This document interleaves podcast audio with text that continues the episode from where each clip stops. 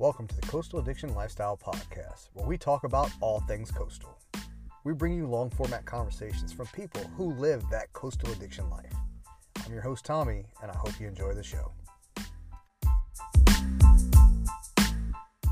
Today on the Coastal Addiction Podcast, we have Dr. Ted Landgraf, the physical therapist who's a native Floridian surfer, diver, fisherman, boat owner. He's just a waterman extraordinaire. You'd be surprised how much you have in common with Ted. So without further ado, Ted, welcome to the Coastal Addiction Podcast. Tommy, thank you for having me, sir. Um, glad to be here and glad to be a part of the Coastal Addiction uh, front running team, you know? Yeah, I, we definitely appreciate you. So let me let me ask you this real quick. This is a pretty cool question. Um, you came here to do your internship, and then you ended up staying here in the Brevard County area, and it was all because of surf. Yeah, I'm from St. Augustine, and um, I, I love the, the coast. And St. Augustine is, uh, is a great town. Um, I lived in, the, in South Florida and the Keys and lived all over the world growing up with my dad, who was a project manager for a uh, construction company. Uh, but we spent all our time in Florida, and uh, for the most part, and I, I, I chose this area on my internship because of Satellite, Cocoa, Sebastian.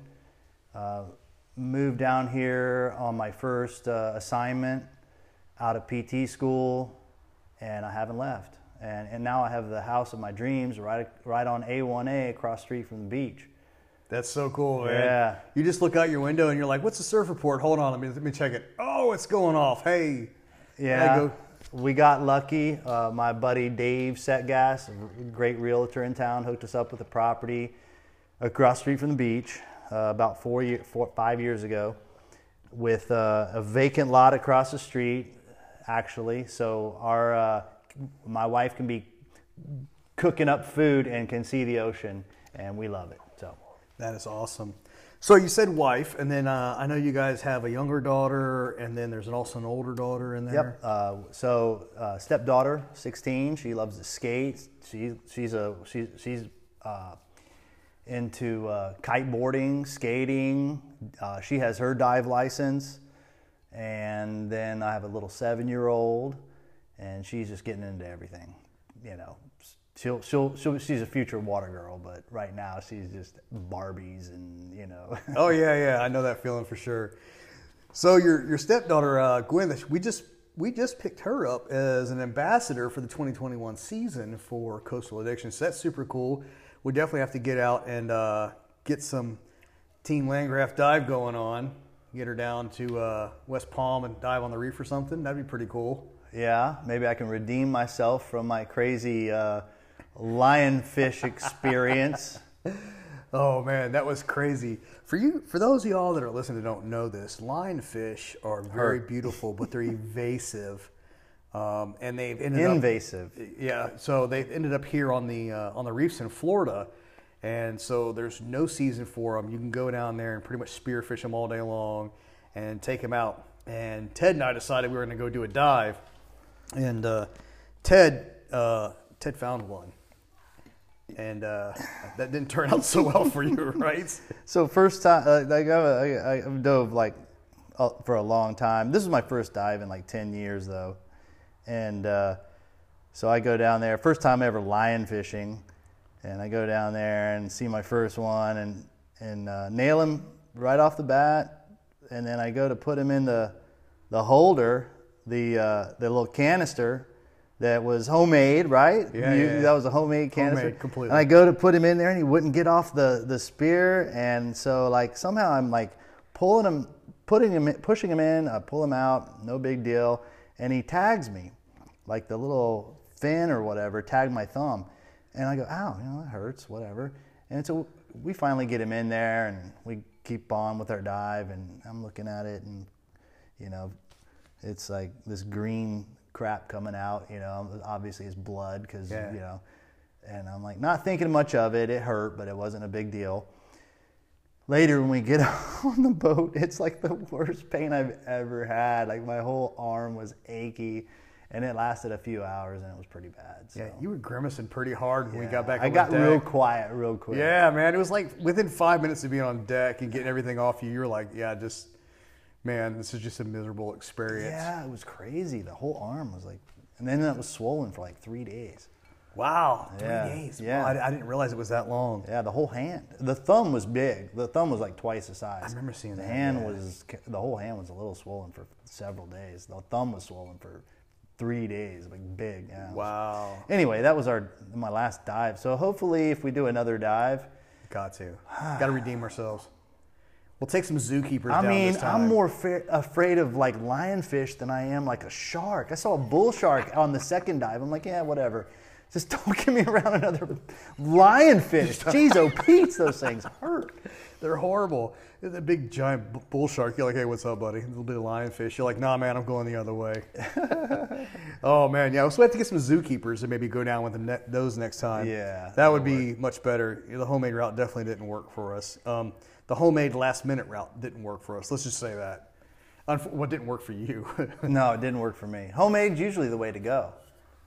yeah. Well, we went. I went fishing one night. My buddy homemade. Uh, he made some lights for uh, for uh, floundering, flounder gigging. So we're off of Sebastian one night, and we, just, you know, he's like all jacked up. Hey, I made these PVC lights, and they worked out great. We had them on floats. We're like looking, uh, you know, and we're shining up the whole bottom, looking for everything. And oh man, I, I, I we killed it. We killed sheepshead and uh, everything but flounder. Not one flounder. so were you guys down in in, in the uh, inlet in the wade pool? Or like- No, we were uh, on the west side of the Indian River, uh, across from the Sebastian Inlet. Okay. Like over on that side, which is not the best side. Sometimes there's some flounder over there. I guess over by the inlet is definitely the best spot, but that's a little deeper. You kind of have to. I don't know where you can walk around and just. Well, I think you have to come out a little bit and walk around there. But we were just riding down US one, dropped in, you know, mess around first time, and the lights worked great. But that's fun, you know. I, I, I love it all, man. Like diving, fishing, surfing. That's why we're here. So let's let's get into your, your physical therapy a little bit. Let's, let's start there. So you're doctor of physical therapy. You chose this area, did your internship. You ended up staying here. You fell in love with the place. You get your surf report straight across the street just from looking out your window, which is pretty awesome. And then you treat a lot of people for injuries. Yeah. Um, so I worked. I've worked in this uh, area. I, well, I've been a PT for about 13 years, and uh, you know, it's it's mostly the same old, same old thing, and a lot of older people and post-operative people and things like that. But because I've treated so many, I've had the opportunity to treat a lot of surfers. Um, well, I've take that back. I've treated a ton. There, there's a ton of everybody. Yeah. There's a ton of fishermen. Normally, they're not fishing accidents, and the surfers I've treated are normally not surfing accidents. You know, they just they're just surfers who happen to have an injury.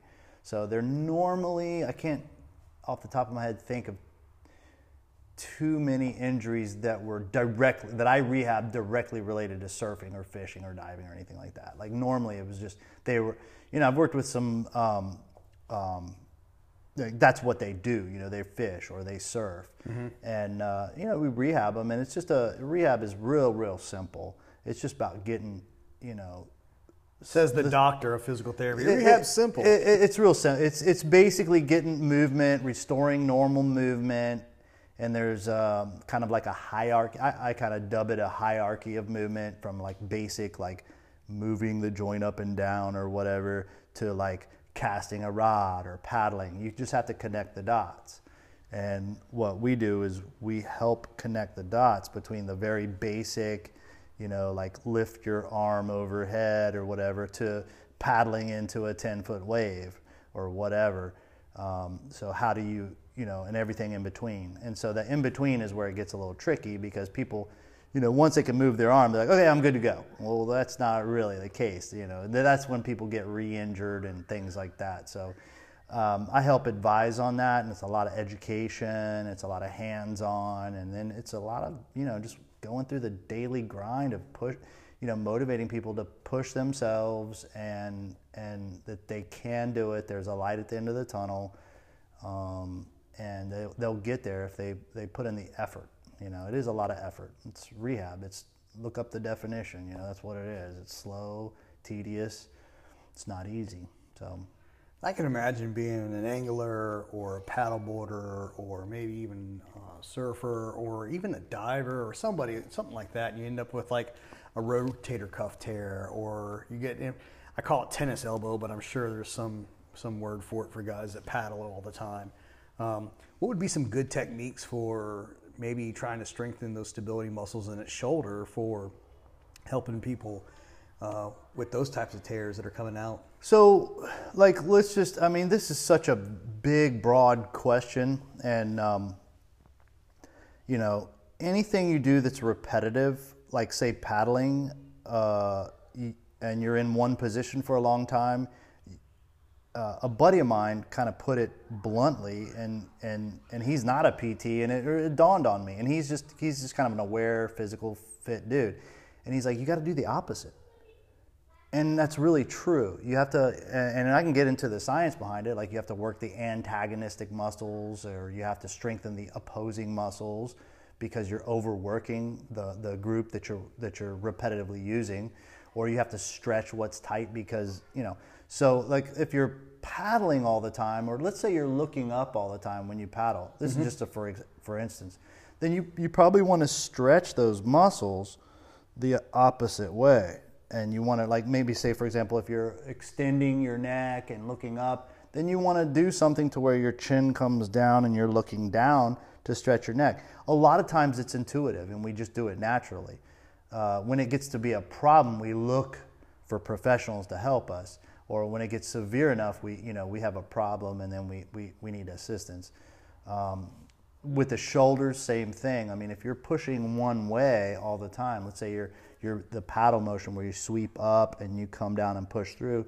Well, why not push the other way as an exercise? Grab a weight and go from down below, like say three or four pound weight, and raise it up and do the opposite motion and work those opposing muscles. That's just a preventative thing. Um, it's hard. Most people don't want to aren't going to go to that specific of of uh, training. Um, yeah, that's a that's a very uh, indirect approach for a lot of people.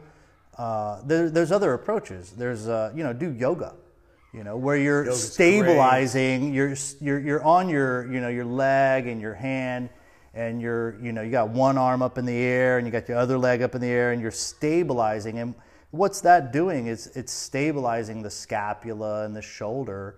Uh, you're holding a position for like 30 seconds or a minute or whatever you know you're doing your breathing which is huge. And uh, um, that that's not that's a motion or that's something you're not doing when you're surfing or working or anything like that. So it's about introducing novel motions that you don't normally do.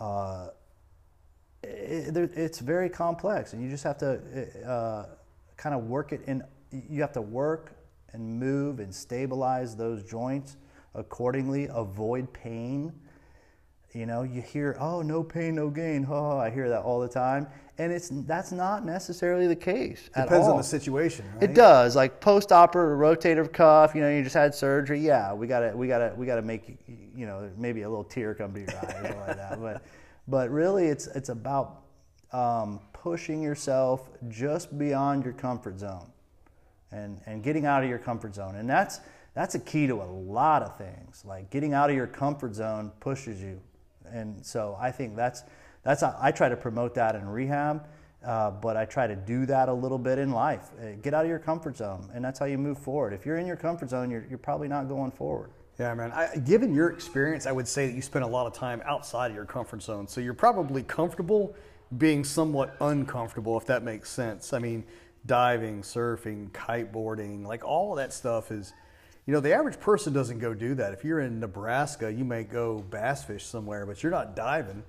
Things like dive, free diving, even your free diving experience. I mean, hold your breath and go down 20, just go down 20 feet and you realize it only took you 15 seconds, but a lot of people will panic in that. Yeah. That's crazy. You got some free diving background. So, What all did you get involved in with free diving?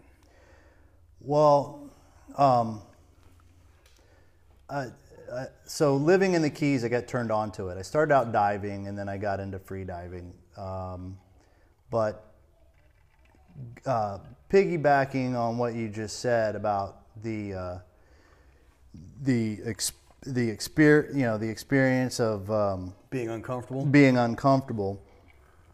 Um, you, you want, you know, it's, a, I wouldn't say it's being uncomfortable. That's one thing. But the biggest thing, I think, for me or some people are afraid to look bad. And so that's uncomfort, but uh, that's discomfort, but they don't want to mess up or they're afraid to look bad. They don't know So- how to do it, so they're like, ah, yeah, that, that's a that's a different kind of discomfort. There, there, there's the physical discomfort of like, oh, I could wipe out and you know, br- you know, wipe out and, and hurt myself. Mm-hmm. There's that, but there's also just the fear of of looking like a, a you know, looking looking like yeah, a jamoke and whatever. And so I've just fortunately, I don't really care that much. I, I know I'm a schmuck, so it doesn't matter. I mean, I'm a goofball. I, I- don't care if I look bad trying. I'm not the stud at, at sir. I'm not busting airs. I'm not, you know, a, a, a, you know, I'm not killing it in any one a- uh, in any one field per se, but I just like it. It's an, it's enjoyable. So when we talk about like free diving, I mean, there's guys out there um, I've I've met and worked with and It's like their career. around. Yeah, they're, they're holding their breath, and then there's there's people listening to this. They're like, yeah, whatever. You know, I was down 80 feet. You know, and and so. I'm I've I've dabbled in everything, right? So I, I lived in the Keys and I was an advanced diver and, and that, and I had some friends, we went diving and all that. And I actually got to the point where I had a buddy there named Marco who his grandparents owned uh, Divers, I can't remember, Divers Plus, or um, I'm, I'm sorry, Dolphins And um, right there in Key Largo. And he was a uh, uh, well we were all in our early 20s at the time. And he was a couple years younger. I mean he was just brown and tatted up you know cool tats all over him. And he was one a friend of a friend. And and uh, and we went lobstering. And that was the first time i really hung out with him. And he's like dude you know it's cheating if you're using scuba gear and i had been using scuba gear i love diving and he just took, took the wind out of my sails he's like he's like yeah and he, he'd like go down and hold his breath for like psh, like a, whatever a minute or two it's like an ego thing, man. He just yeah, punched your and, ego. and, and he had, yeah, he's like, yeah, you, you don't, you know, it's just, it's just, it's unfair advantage if you're using air. So he'd go down there and grab these lobsters, and I was like, you know, I was going down like 12 feet and just like, you know, like, wow. And so that inspired me. He inspired me. And uh, I got into uh, free diving after that, and we would be dragged behind my buddy's boat, and we'd look, you know, along the reef, like at um, Molasses Reef and all the different reefs out there off of Key Largo, and we'd just get dragged until we saw something, and then we'd go down and we'd shoot something. So know. they're kind of like idling along, and Yeah. you're like on a ski rope or Oh, something. that's the best. That's like probably one of my favorite things to do. And you're under the water about five feet, being dragged behind a boat and idle, and you got your your flipper, your fins on, and your mask, and that's it. And you've got a spear in one hand. And then when you let go, they know when you let go because they can kind of feel it, and you just drop down.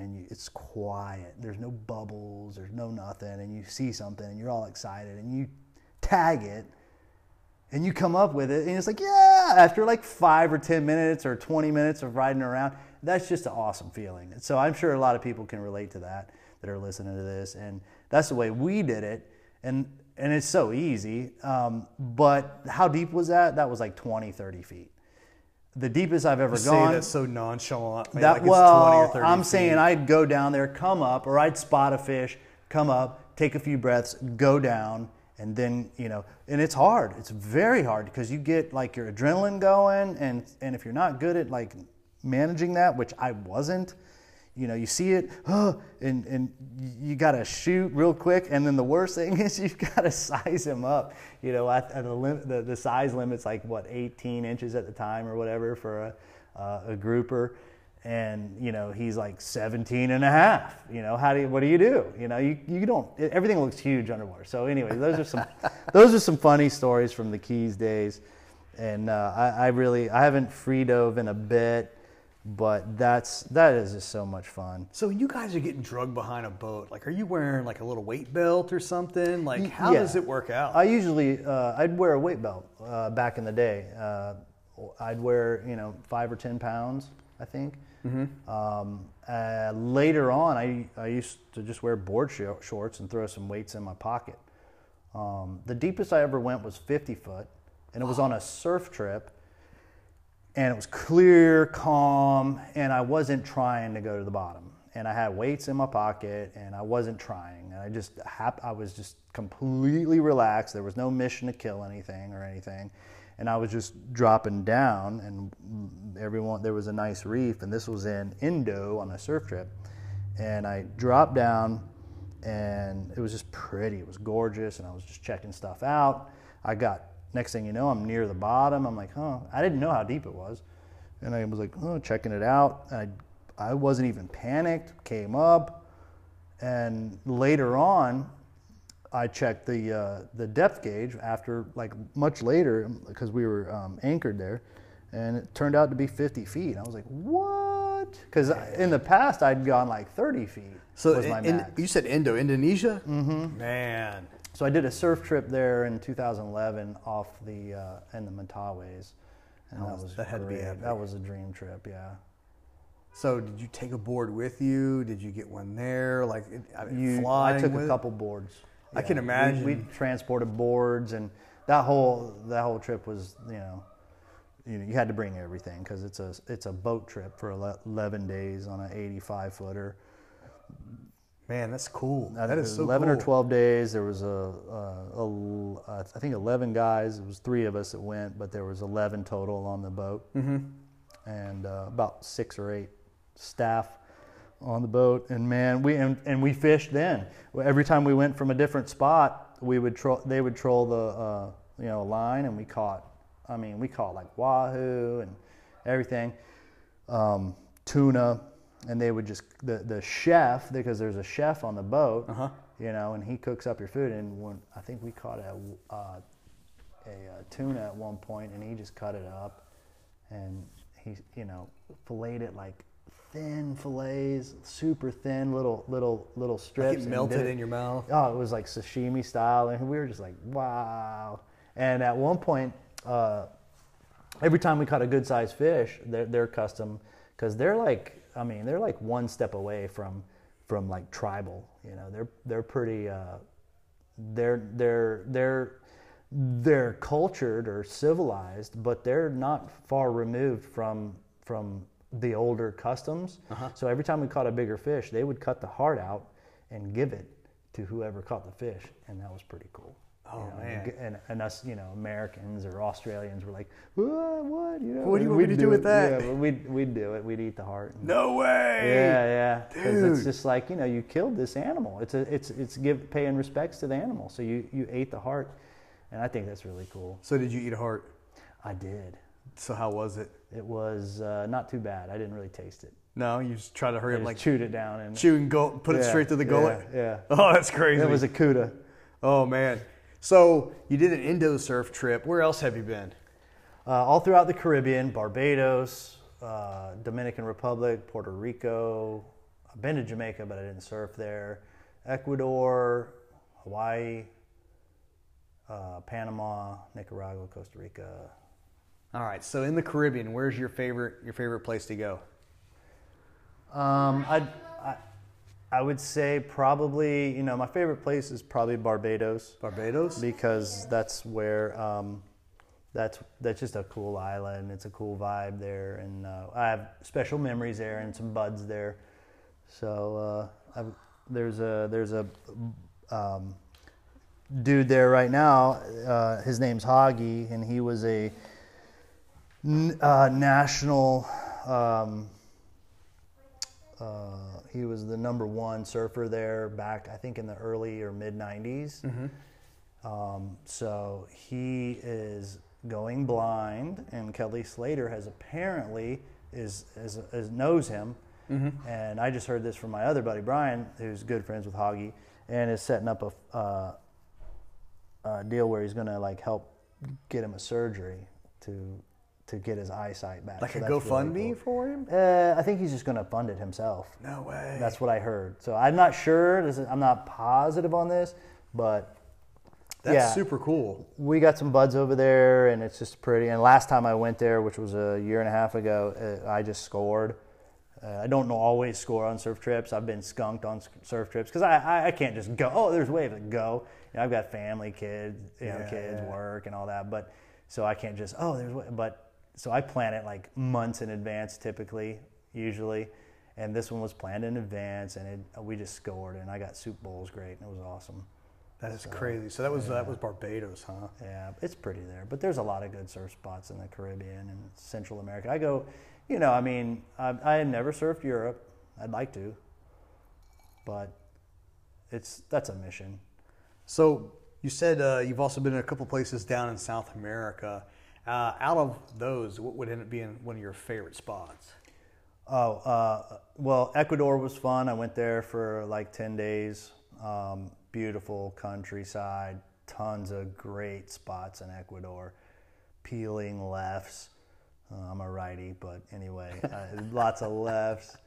Um, but probably Bocas del Toro. I went there uh, on the east coast of Panama. Uh, that was my only, or one of my few solo trips and I went there and um, really scored there too. So that was just clear blue waters, a variety of waves and this one little, uh, what do you call it, island chain. Um, so there was just all kinds of different waves in this one little area, and you can go you go everywhere by boat, and uh, it was just pretty and relatively affordable and just tons of waves. And some of them had big crowds. Some of them were we were the only ones on it. Wow. so yeah. So did, were those like liveaboard trips, or like how did those work out? um, all those are just regular trips. Like the only liveaboard was the, the one that i went to was the mentawai um, in indonesia. But uh, Bocas del Toro, I mean, there's you can stay in a nice hotel, you can stay in a little hostel. I stayed in just a regular motel type thing right there, and I had a guide who. Uh, so basically, what that meant, what that entailed, was two dudes who were running the bar at that motel and had access to a boat and who's happened to surf. Oh. And so they ran the little, they ran that area, or you know, they were. And so whenever they were like, "All right, you, you- want what time do you want to go tomorrow?" and I'd be like, "Well, I want to do two trips, and let's do an early morning and an afternoon." Okay, and they would they would kind of know where to go, and we'd go and just just uh, and just just we would bypass all the walking you had to do, and because most people would drive, but I you know I paid a little extra to get the boat, you know, and I just r- cruise up there because they have taxis. They have boat taxis. They're like five bucks in Bocas del Toro. You can go wherever you want from break to break, and, and the taxis kind of circulate through the, each of the all the lineups. Uh-huh. But if you want to go somewhere a little further, it's nice to have these guys there because they just anchor up. They go surf with you. You're you're just surfing for a couple hours, and you come back to the boat. You've got your food on the boat. Oh, it's just awesome. So Super simple trips. yeah, yeah. Those have got to be some of the best ones when you don't have to think about anything. Yeah, and you can do your all. Inc- I've done the all inclusives where you have your food and your boat trips all lined up, and those and those are usually pretty cheap, like in Nicaragua and stuff. And then I've done uh, where we're just going on my own and, and finding my own place and stuff, and, and those are cheap and fun too. So You been finding them on the internet, or like how did you find them? Like you just show up and be like, uh, Eh, all the above. Uh, I went to Puerto Rico. and We just showed up and we just found places. Uh, and and right now, and that was like 10, 10 11 years ago. And uh, and we that was one of the funnest trips because I was end up I was I was having fun at night doing the nightlife thing, and uh, we we would. We would just see the sights, and during the day, if there was surf, we'd go surf. And it was just a buddy of mine who didn't even surf, and we just we the whole trip was unplanned. And we just found places in rincon and aguadilla. And we just found places and stayed there. And they were i don't know we just got lucky. And it was just amazing, and the waves were good, and I was waking up. I, I, I would stay up late and then wake up as soon as the sun came up, and I was in the water. So, yeah. Nothing like a little backpack trip. Oh man. That's got to be cool. But the plan trips, and, and so now it's like family trips, and so now I try to incorporate the family and stuff like that. And that's why I say Barbados is a nice place because it's safe. Um, there's there's it's there's stuff for the family to see and do, but there's great waves too on the south coast and on the east coast. Um, you know, there's some places where you would feel comfortable going, you know, as as a guy, as a single guy or whatever, or as a single person. Wouldn't But- necessarily drag your but- family to. But yeah, but if you have kids or you have a significant other or something like that, you, you, you're going to be a little hesitant, especially if they don't surf, because what are they going to do? You know, some places are more, are, are more remote. So like there there's some places like in say Nicaragua, you know, that this great surf and it's just like you're surfing all day, but if you're a non-surfer, it's going to be boring. You know, I would think. So you said you took a buddy with you that was a non-surfer To Did Puerto sur- Rico. Did he surf? He did not. What? No, he uh, he uh, this buddy of mine, uh, Charles Reed, lives on the West Coast. He's a firefighter over there. Uh, we went on two surf trips. He was in. He had. He was recently divorced, and I was just out of PT school, so I was single at the time. And uh, I was like, I'm gonna go on a trip, and he's like, Oh yeah. And we just, for whatever reason, do it. yeah, he, he was over there uh, mingling with people. By the time I got out of the water, there was, he was talking to about 10 different people. He knew all the wait staff and, and half the tables at the bar that was, you know, at the tiki bar there. And I'd come in and, you know, it- it- you know, and he'd just have the social thing going on, and I'd be doing the water sports and stuff like that. And, and uh, so it was a nice mix. You say you surfed over in Hawaii. How was that? Like that's like the mecca for a lot of people in the states. Yeah, that was awesome. Um, so that that was a kind of a surf trip, kind of a uh, uh, to to see a buddy of mine. Um, so I went to Kauai, and everyone always asks, "Oh, have you ever?" Sur-? You know, people that don't surf. Uh, if I say, "Yeah, I like to surf" or whatever, they're like, "Oh, have you ever been to Hawaii?" And I'm like, uh, "No." You know, I don't. You know, it's not. It's not just you don't just roll up and surf like the North Shore or something like that. So, uh, and I'd always been my. I always wanted to do it. It was on on the uh, list of something, even just to observe, like the North Shore pipeline or something like that.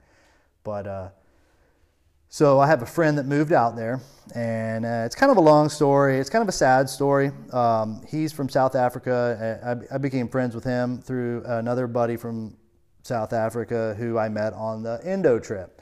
Right, he was the guide over there. I became friends with him, and then he introduced me to this other guy. They were living in Fort Lauderdale in the time, and uh, he and, and we surfed. He came up here uh, to uh, Melbourne several times to surf Sebastian, and I liked all those guys, uh, both those guys. Uh, the one guy, Mark, moved to Kauai and took his t- took his wife and his one year old out there, and uh, he's uh, living off the grid and just living a holistic lifestyle, and you know, surfing and just just kind of living off the grid. He, he chose that lifestyle. Well, his wife got cancer and hmm. passed away. so left him with two girls.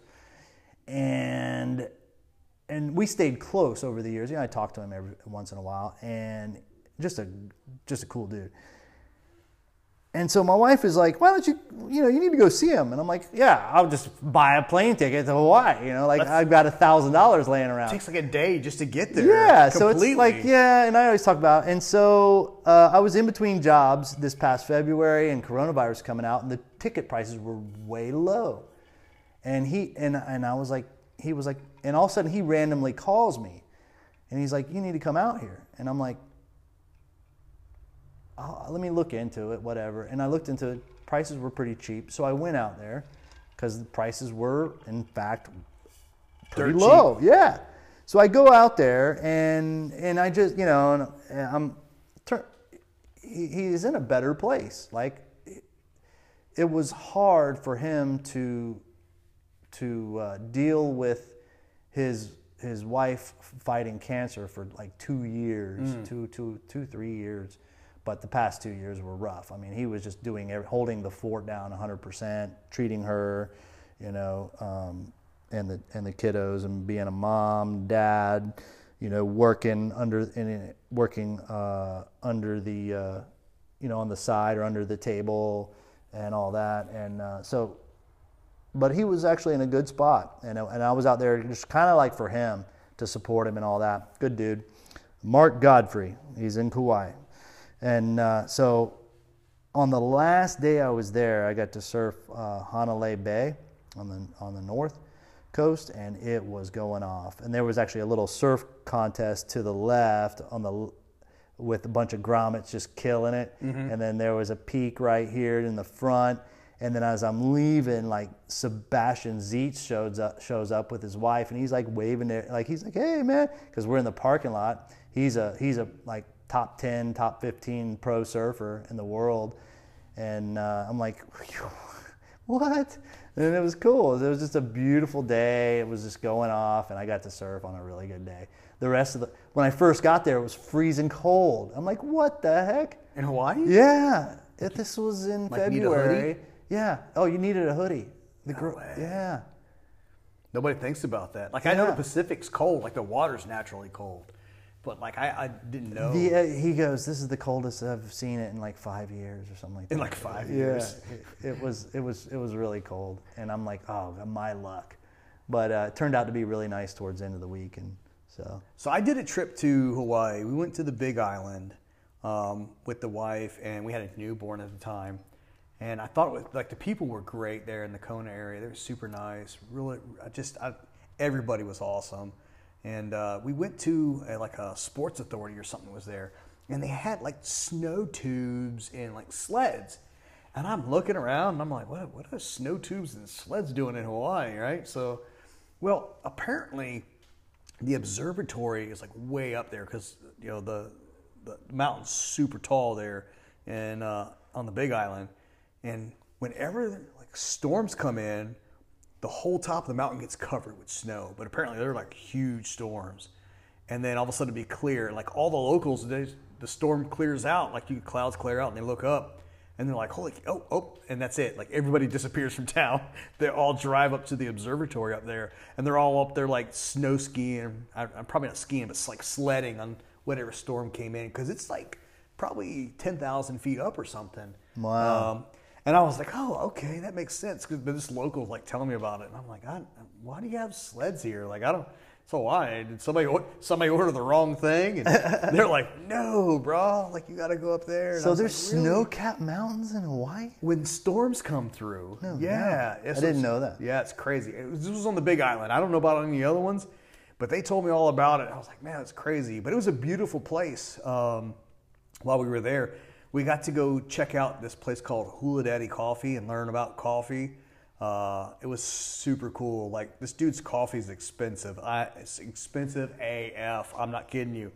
Um, it's like I think it's What's cheap the name of it? Hula Daddy. Hula Coffee. Daddy. Yeah. Okay. It's like 60 bucks for like a one pound bag or a half pound bag. But it's all organic, Super clean. organic. Yeah. So the, the guy, um, he was an attorney from, I'm saying this all wrong, if I remember the story correctly, he was an attorney from the States, like maybe somewhere on the West Coast, moves to Cali. And while he's there, he decides he's going to buy some property and um, grow coffee bean up on the mountain at like so, like the 1500 foot mark above sea level, and um, which is, apparently is like where all the coffee is grown in Hawaii is in, on the Big Islands. The 1500 to like 2500 mark, something like that, 25 foot foot above sea level. And uh, so he's like, there's got to be a better way to do this. So he took the way that wine growers grow coffee, which is, or grow wine, is they only allow like three stalks off the stem or something along those lines. So they would trim everything so that there was only three main stems or stalks. I'm probably saying that wrong, off of the trunk and that's where all the coffee was grown. But instead of paying all the pickers like by the pound, he pays them by the hour. So they only pick ripe beans, and they only do small batch roasting. So they may be sold out. You might have to wait another month to get whatever type of coffee they made that time or something like that. But uh, it was a super cool experience. Everybody was awesome. We got to see whales breaching while we were out there. Um, it was just Wow. super cool. But man, let me tell you, like leaving from Florida to California, layover in California, California to Kona to the airport there, like it was a day. It was an entire day to get there, and um, an entire day to get back. Yeah. It was crazy, and they- they don't play with agricultural stuff. Uh, my wife had an apple, like got it from like the hotel that we were at, an apple, and she's like, "I'm gonna bring this apple on the plane with me because it was super good apple. It was just an apple." We're in the airport, and they're like, "No, you can't have that. You can't take that to the states." Meanwhile, they're selling like pineapples in a box. Like you could take this pine box, this cardboard box at a pineapple, and you could take it home with you. but not the apple. But you couldn't take the apple. I Don't was, take the I was completely confused. I had no clue what was going on. I'm like, this makes no sense to me whatsoever. Wow. But eh, it's the rules, you know. It's, it's how it is. That is the. I, I've heard it's like one of the most remote places in the world.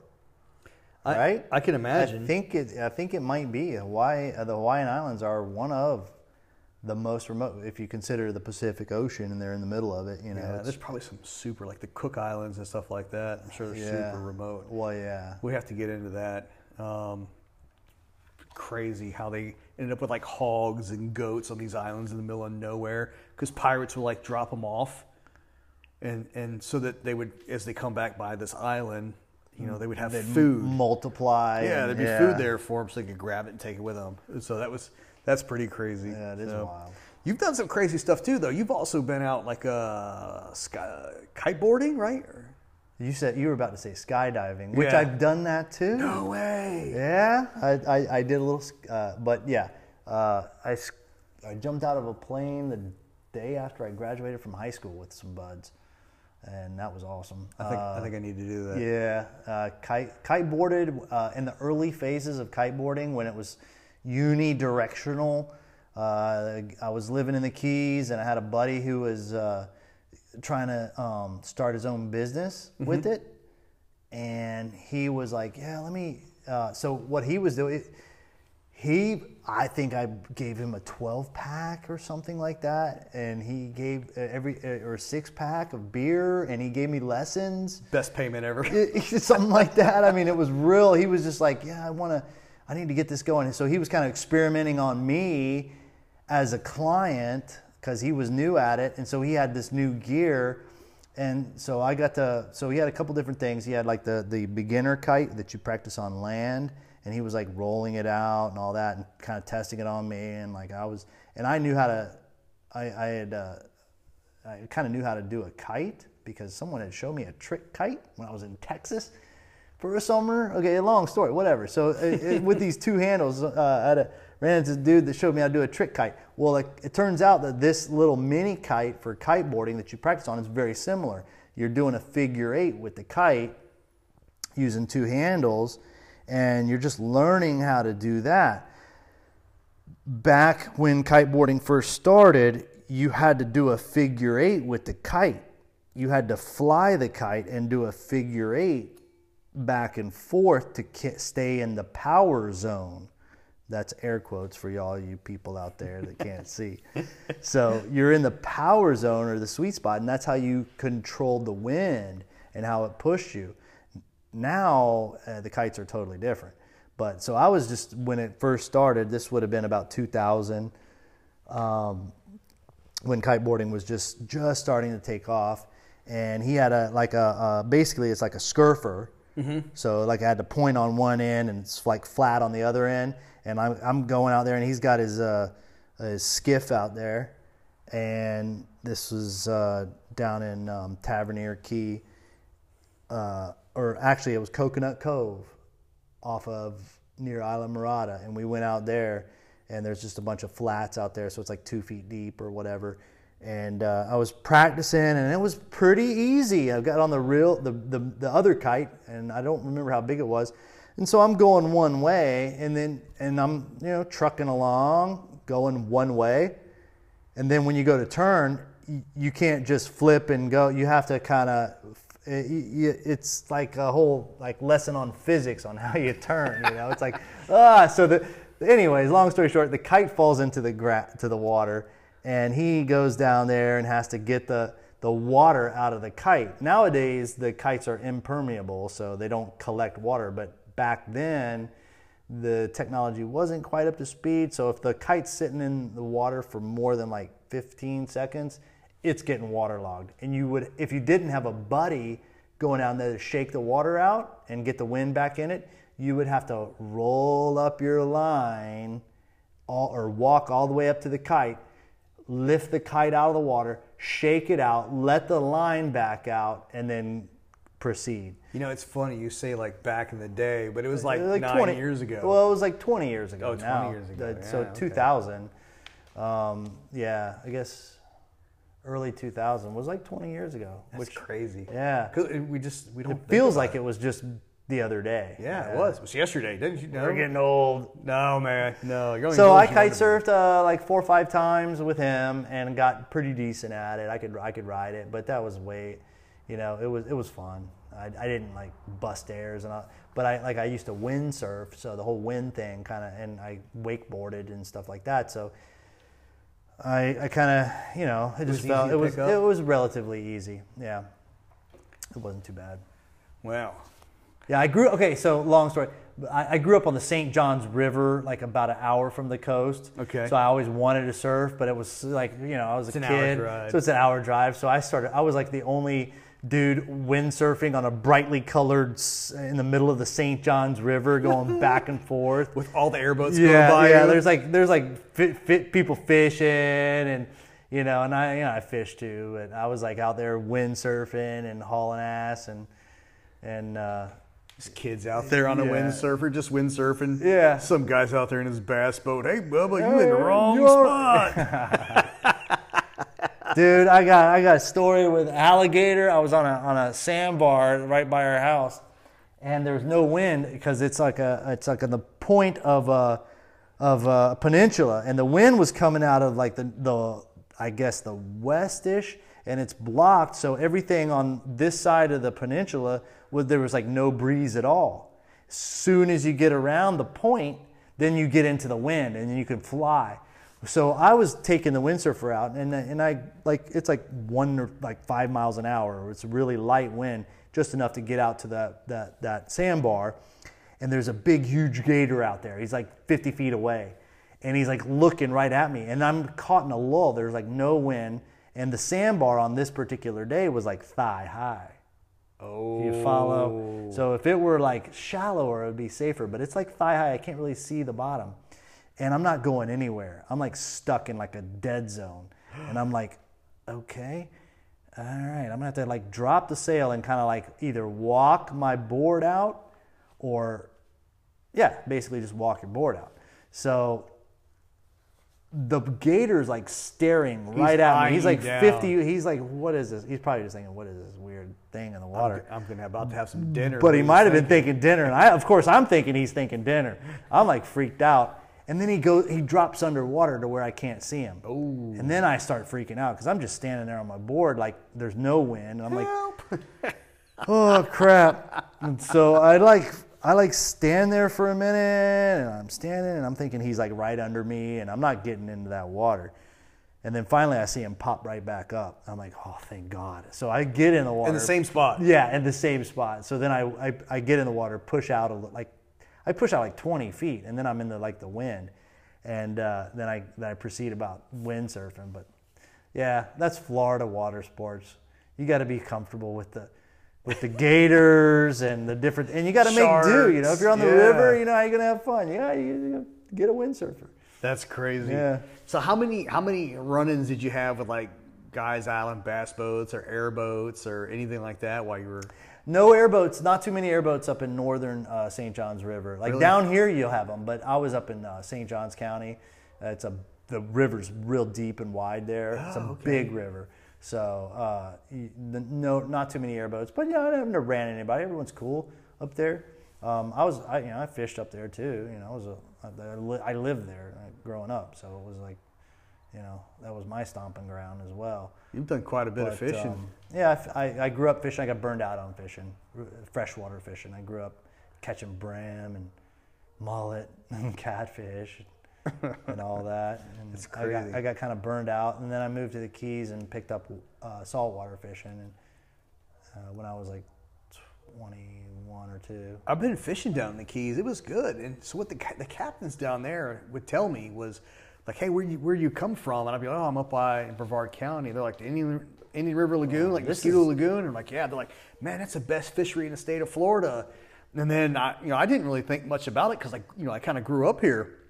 And um, me and my buddies would just ride our BMX bikes with like five gallon buckets and fishing rods, you know, to the river from where we lived out off of out off of 524 in Cocoa. And we'd fish there, or we'd ride to the drawbridge in Port Canaveral on our BMX bikes over 528, you know, just riding out. Here's these kids, you know, just to go fishing or bridge jumping or whatnot. And uh, I'm like, really? There's like, this is the best fishery in the state of Florida is like Brevard County? Like, wow, I, I didn't know that.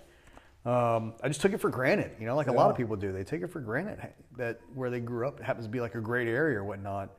Uh, I tell my nieces all the There's time. There's a lot of similarities to Sebastian for this whole this whole region from Sebastian to Cocoa. Yeah, Sebastian's to, crazy to the Keys with fishing. fishing. A lot of you know, there's a mutual respect between the two regions um, because you know South Florida is just you know populated and Yeah, crazy and and that. I mean, yeah, there's good there's good fishing all throughout Florida, but up here it's kind of maybe I want to say you know especially Sebastian's less developed oh, got a little bit of a keysy vibe. You know, you got your tiki bars. You got a lot of good fishing, um, snook, redfish. Dude, the same stuff. That's, snook right now. yeah, Killing like every time, every time I look, man, I'm just like somebody's just just completely out there slaying them. Like, man, this is crazy. There's guys that get mad. this is the season. Yeah, right? so there's this is the dudes- end of this, towards the end of the There's season. dudes that are over there that are mad, like straight up mad. Like, like say you reached your limit, right, and you you hook another one, and you're looking down, and you're like, hey man, you hit your limit, and somebody's like, no, like hey, you want to want to take my rod and bring it in, fight it in. If you get it in, it's yours. And so like I hand my rod off to you and let you go at it, right? You bring it in, and it happens to be a limit. You're you're within the slot. You got a nice one. You you're a keeper, right? It's yours now. You you got it. I gave you my rod. You reeled it in. You did everything. Well, there's some dudes down there that are all mad about that. And they're like, "No, dude, like that. You caught it, so it, it's it's it was on your rod. It doesn't count. Like it's out of it's out of limit. it's crazy. I haven't heard that. Well, it's maybe there's something to that from a legal standpoint. Yeah, I don't know, man. But if I give you my rod, it's your fish. I, I mean, thank you. yeah, right. You reeled it in. I, I hit my limit, you know. So here, you you reel it in. If it's a keeper, keep yeah, it. you know? keep it. Yeah, that's that's how that. it should be. If you got three people fishing, three each person can have their uh, Their limit. yeah. Yeah, when, when you hit it, that's it. You know, Yeah. go home, take care of the Whoever's environment. getting mad about it, they, they Yeah. just got their their There's- pants on too tight. There's some crazy stuff. You know, for those of you guys that are not familiar with Sebastian Inlet, it's a great, great fishery here in Brevard County. There's some awesome charter captains that run out of there. There's some great charter beach fishing guys that will take you out there um, and guide you off the pier. The people are really good. I know people that drive from like West Palm and Boca all the way up here just to go fish off of Sebastian Inlet. Um, and they'll stay there for like 24 hours, no joke. Like, or they'll camp and they'll hang out for a weekend just to go fish because it's so awesome. And um, it's getting so crazy now. Like people are dragging their boats there because they want to go fish and do everything. And what's happening is there's people showing up. They're just super uh, like aggro about it, and they're just chucking like three ounce pyramid weights on like a 12 foot 13 14 foot beach rod at like the, the boat guys that are like drifting right? Or fishing just off the on the Oh, outside. They're trying to. yeah they're chucking stuff at them and uh, like it's just wrong. I don't, I don't I don't like I don't like that man. Everybody's there fishing. Yeah, I've heard about that. I, I, I and I've I've witnessed it like once. Uh, uh, off of uh, St. Augustine Pier. Really? I was surfing and the and I had I heard a, a triangle weight. It makes this like sucking sound, like it's like a suck, and it was loud, like right next to me, like ten, like five, like a few feet away, and it would have caused like major damage had it hit me or my board, and I think it might have been. In, looking back at the time, I was well. You're supposed to be you're supposed to be I think 200 feet away from the uh, from the, From the uh, pier? and nobody did that. So at the time, uh, nobody did that. So I think they might have just been fishing.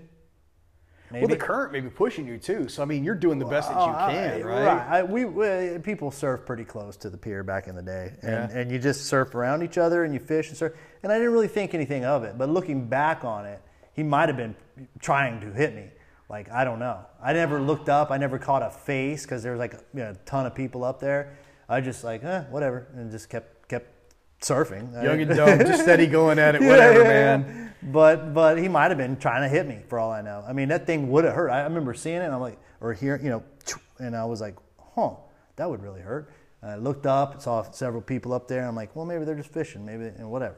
But he could have been aiming for me, and I'm sure there's you know a few people that do that, try to try to try to hurt somebody. But the thing is, you could really hurt. You could probably make you, can could, kill You someone. could probably kill someone. I bet you could. Yeah, if, if that triangle hits you in the head, uh, hits you wrong, yeah, that wouldn't be good. Yeah. So just to be clear, we don't condone that. Don't throw don't throw rocks at Yeah. somebody. Don't throw pyramid weights at somebody. Don't try to kill anybody. We don't Yeah, condone they're, anybody they're not trying, trying to to. those surfers aren't trying to catch your fish, man. No, they're just trying to have a good time. Just throw your weight a little bit to the left or right of that guy because they're they are not going to get in the way of you fishing. They are not going to get in. eh, There's never been one instance where someone gets caught, in, a surfer gets caught in a fishing line, right? No, they don't wanna they're- get caught in it. They're not going to get caught in your line. Just catch your fish and you know eat it and Yeah, roll on. I try to tell people like um, I was longboarding at Cocoa Beach Pier probably I don't know 11, 12 years ago, and uh, everybody there is fishing off the pier, and um, it was just it was perfect longboard day, midsummer, just chilling, having a good time, and I caught this beautiful wave, and um, it was just complete silence, like quiet, like the Woosaba factor. Yeah. And I'm just riding it. I was, Man, this is so cool. And I did. I heard it. And I didn't pay anything. I didn't pay any attention to it. And then uh, I got in, and we got we were done for the day. And it was probably like right before we were getting ready to be done, you know. And I look at my board, and there's a giant divot on the front right corner of my board. And uh, I, I do a lot of fishing, right? So I'm like, I mean, I- so I pulled out this egg weight and I laid it. board? I laid an egg weight in there, and it was the perfect shape of a one ounce egg weight. And I was like, man, I wonder if somebody like, but I didn't think about it, right? Because it was just complete wasaba. It was just epic. Oh, just quiet. And I didn't think about it. Then we got done. I'm like, what the hell- how did I dig my, how did I dig the top of my board all the way up here? Like what, what happened? I didn't run into anybody. Like, and I laid, I got home and I put that egg weight up there, and I was like, I bet you somebody threw a weight at me. Yeah, it wasn't cool. it's not like you're catching their fish. No, it's you not. You can't catch their fish or even really scare their fish if you're surfing. No. I kind of, you know, yeah. I think everybody's got a story like that. I'm just glad I didn't get hit. Yeah. That probably would have hurt. I don't like getting hurt. Oh, jeez. Yeah, hurt, getting hurt's bad. I've hurt myself enough as it is. so, I tell you what, man, we need a we need to plan a plan a trip like a dive or something. You know, we need to plan this out so we can go out there. It'd make great YouTube. Put something together. Yeah, man. Uh, you, a video? Yeah. Let, us not do lionfish. No, no lionfish. you want to do it? Let's do a sightseeing adventure. Maybe maybe we'll go do like a Barbados dive. Like we're somewhere close we can go dive besides like you know the Keys or West Palm. Well, Florida's got tons of unexplored places for me. So, uh, like a Florida dive, I'm not opposed to a Florida dive. Yeah, okay. But if you want to go, uh, yeah, uh, Puerto Rico. Probably probably cheaper to stay in the states right now. Yeah, there's that, that that virus thing going around. Oh yeah, the vid. I don't want to catch the vid, man. That's But uh, I don't know what's open. But I'm I'm down. You know, this spring, this coming year. You know, hopefully the world comes back to right itself again. Yeah, I'm, I'm, I'm, I want to get back into it. I want to get back into diving. I'd like to do all the above. I got my boat up and running. I'm ready to do some fishing. Get the get the kiddos out there fishing. Yeah. I got everything's primed for this coming year. I'm ready to do some fishing, diving. I got my gear set up. Yeah, I'm ready. Surfing. We'll have to- we'll have to maybe a something up, combo trip, man. Ooh, yeah, that'd be good. That'd be awesome. Work our way up to a liveaboard. Think the wives will let us go? Oh yeah, absolutely. All right. Yeah, that'd be cool with that. It's Maybe- a business trip. Maybe maybe more subscribers we get, the better off we'll be. But like, hey, it's gonna be it's uh, it's gonna be for like Coastal Addiction TV. Yeah, we have to do our research for the next podcast. Yeah, that's exactly what it is. Yeah. So, all right, so all y'all that are listening, you got to share this podcast. And hey, hey, dudes, you know, you, you, you know I'm talking to you, right? Like, yeah, yeah, go ahead and subscribe. Share us out. Help us get this next trip in. Maybe you can go uh, do a little trip with us. Maybe you can go on a trip with us. Maybe you can be a guest uh, podcaster like myself, and maybe you can have your next trip paid for. Thanks for listening to the Coastal Addiction Lifestyle Podcast. If you like today's topic or any of our other topics, please like and subscribe. You can head on over to our website at www.coastaladdiction.com. You can also check us out on social media Instagram, coastal double underscore addiction, Facebook, coastal addicted, or head over to YouTube at coastal addiction. Until next time, mahala.